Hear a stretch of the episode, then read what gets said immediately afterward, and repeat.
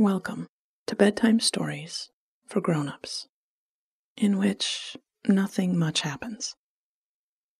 You feel good, and then you fall asleep.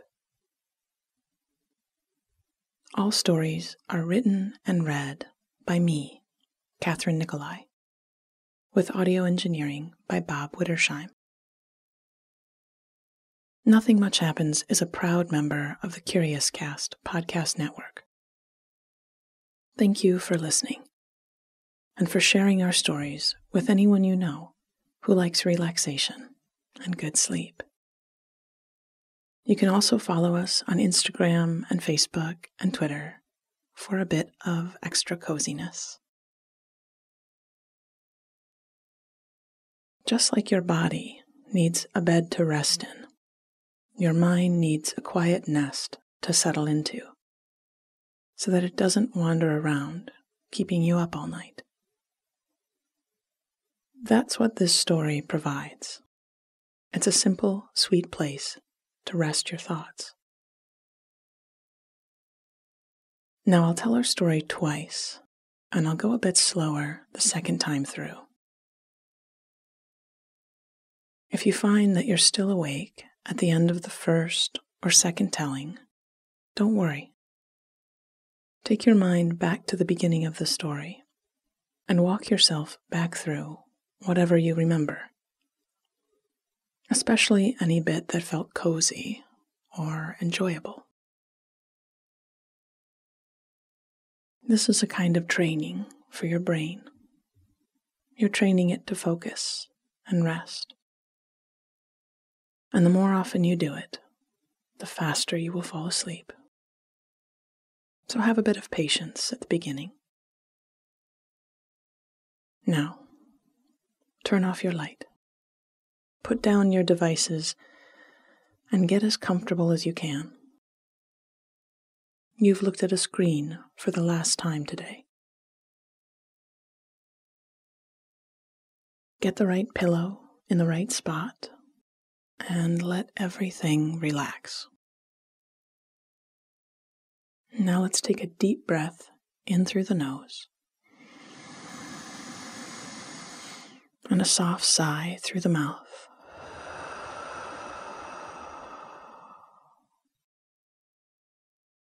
Do that one more time. Breathe in and out.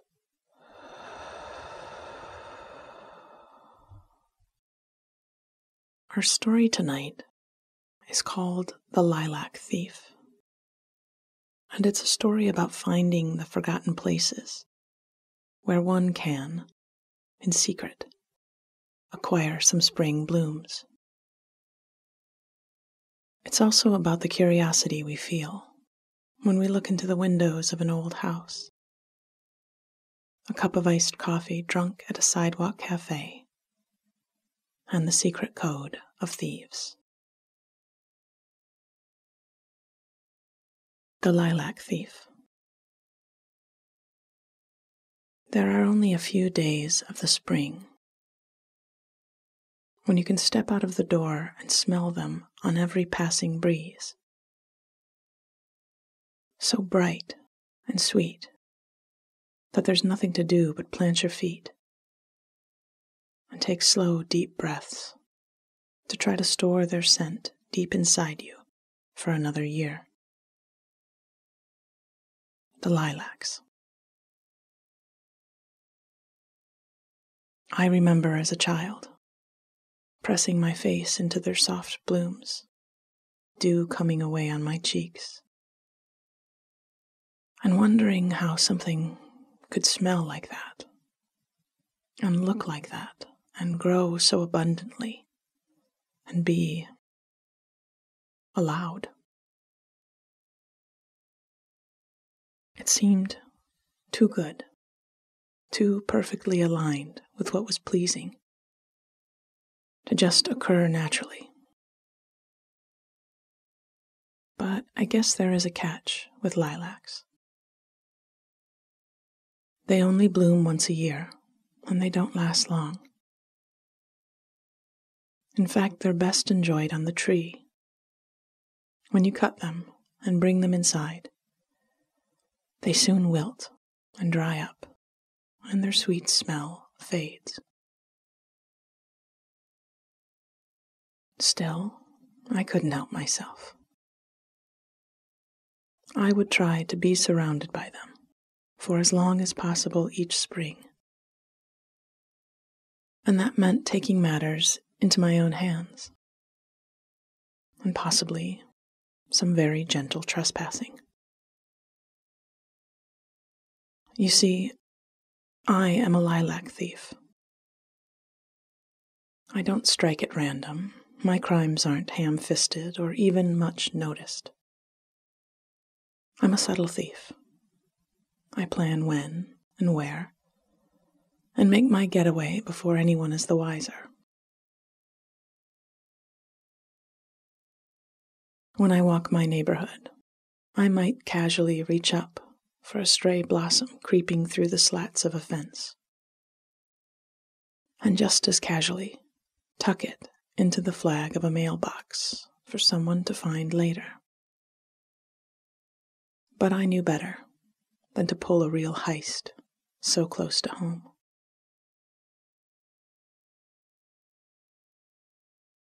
For that, I packed a kit into my car wicker basket, garden gloves, twine, and a small set of pruning shears.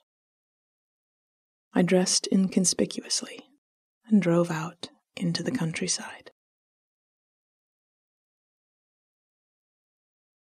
There was an old farmhouse, long abandoned, on a dirt road that I knew well. I'd cased the joint years ago and found the house reliably empty and the yard reliably full of lilac trees. I parked my car on the edge of the road to give myself a bit of plausible deniability. After all, perhaps I'd just had a spot of car trouble and was letting an overheated engine cool down and had stopped to smell the roses, as it were. I chuckled to myself as I took my kit from the back seat, master criminal that I was, and made my way down the long and dusty drive that led to the old house. I stood with the sun on my face for a few moments and let my imagination spin a story about who might have lived here. I thought of kids running through the vegetable patch, a pack of family dogs racing with them, sparklers on the 4th of July, a kitchen with rows of freshly canned pickles laid out on cotton towels, a tree planted to mark a special day a hundred years ago that grew to the one I looked at now.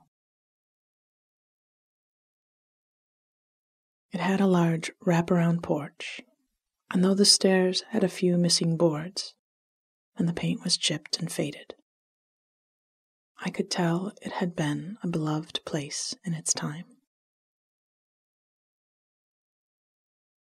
I followed my nose to the large row of lilacs and put on my gloves and opened my shears.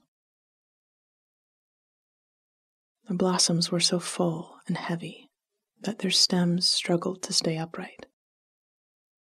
And I set my basket down and started to relieve them of their burden.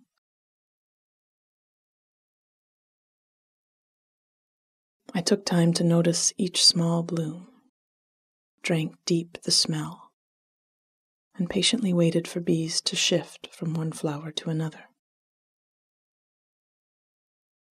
I filled my basket till it nearly overflowed, and still the bushes seemed as full as they had when I started. I kicked my way back down the drive, and with a surreptitious look up and down the road.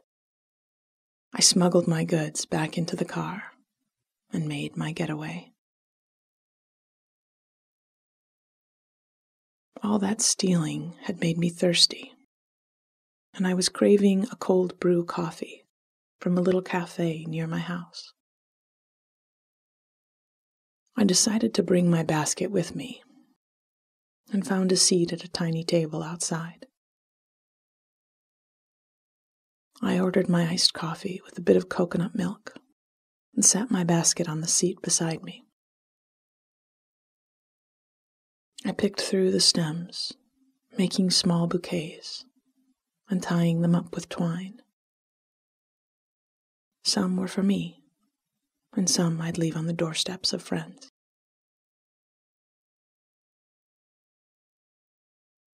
Did you steal those lilacs? asked a voice from behind me. I turned to see an older man with gray hair and bright eyes looking at me over his cup of coffee. Mm, what lilacs? I asked innocently. He winked at me and touched his finger to the side of his nose. Takes one to know one, he said. I laughed out loud and passed him over a bundle of flowers. He pressed them to his face and took a deep breath in and let it out in a contented sigh. We chatted for a few minutes about some of our favorite spots. He told me about a place by the highway, and I told him about a tree behind the library. He lifted the bouquet to thank me, and I carried my basket out to divvy up the rest of my plunder among friends and strangers on my way back home.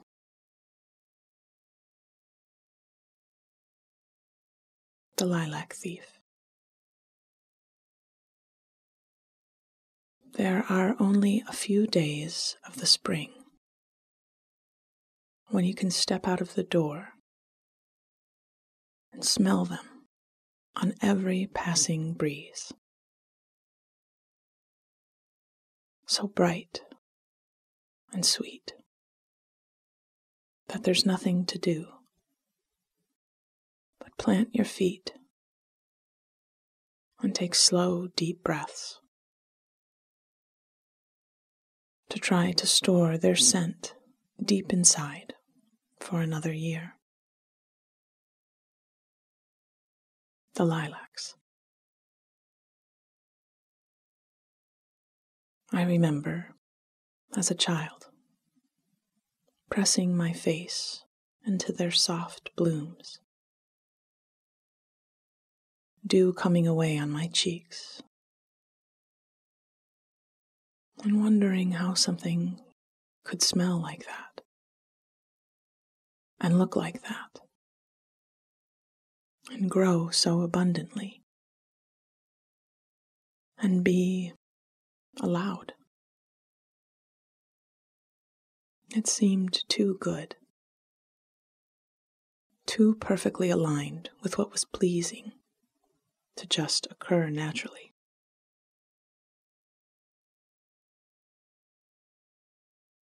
But I guess there is a catch with lilacs.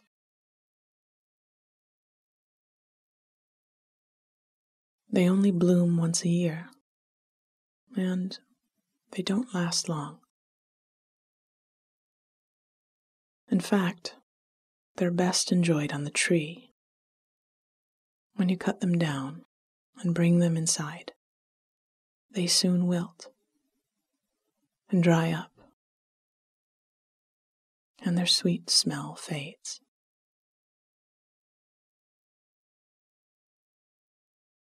Still, I couldn't help myself. I would try to be surrounded by them for as long as possible each spring. And that meant taking matters into my own hands and possibly some very gentle trespassing. You see, I am a lilac thief. I don't strike at random. My crimes aren't ham fisted or even much noticed. I'm a subtle thief. I plan when and where and make my getaway before anyone is the wiser. When I walk my neighborhood, I might casually reach up for a stray blossom, creeping through the slats of a fence, and just as casually tuck it into the flag of a mailbox for someone to find later. But I know better than to pull a real heist so close to home. For that, I packed a kit into my car. Wicker basket, garden gloves, twine, and a small set of pruning shears. I dressed inconspicuously and drove out into the countryside. There was an old farmhouse long abandoned. On a dirt road that I knew well. I'd cased the joint years ago and found the house reliably empty and the yard reliably full of lilac trees. I parked my car on the edge of the road to give myself a bit of plausible deniability. After all, perhaps I just had a spot of car trouble and was letting an overheated engine cool down and had stopped to smell the roses, as it were. I chuckled to myself as I took my kit from the back seat, master criminal that I was, and made my way down the long and dusty drive that led to the house. I stood with the sun on my face for a few moments and let my imagination spin a story about who might have lived here. I thought of kids running through the vegetable patch, a pack of family dogs racing with them, sparklers on the 4th of July, a kitchen with rows of freshly canned pickles laid out on cotton towels, a tree planted to mark a special day a hundred years ago that grew to the one I looked at now. The house had a large wraparound porch, and although the stairs had a few missing boards, and the paint was chipped and faded, I could tell it had been a beloved place in its time. I followed my nose to the large row of lilacs and put my gloves on and opened my shears. The blossoms were so full and heavy that their stems struggled to stay upright. I set my basket down and started to relieve them of their burden. I took time to notice each small bloom, drank deep the smell, and patiently waited for bees to shift from one flower to another. I filled my basket till it nearly overflowed, and still the bushes seemed as full as they had when I started.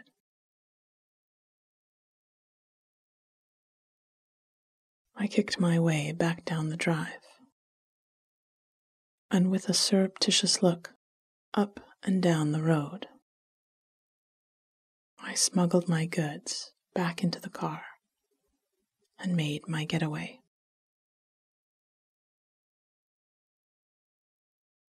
All that stealing had made me thirsty, and I was craving a cold brew coffee from a little cafe near my house. I decided to bring my basket with me and found a seat at a tiny table outside.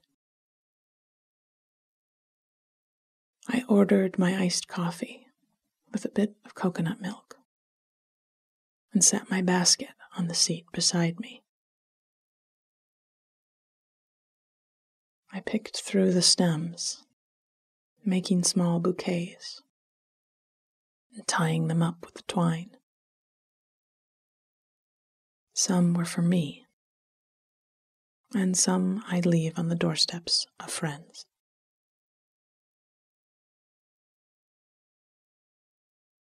Did you steal those lilacs? asked a voice from behind me. I turned to see an older man with gray hair and bright eyes looking at me over his cup of coffee.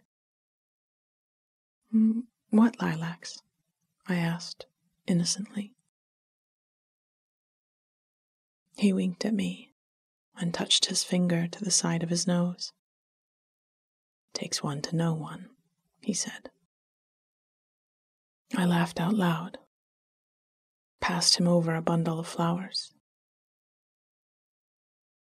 He pressed them to his face and took a deep breath in and let it out in a contented sigh.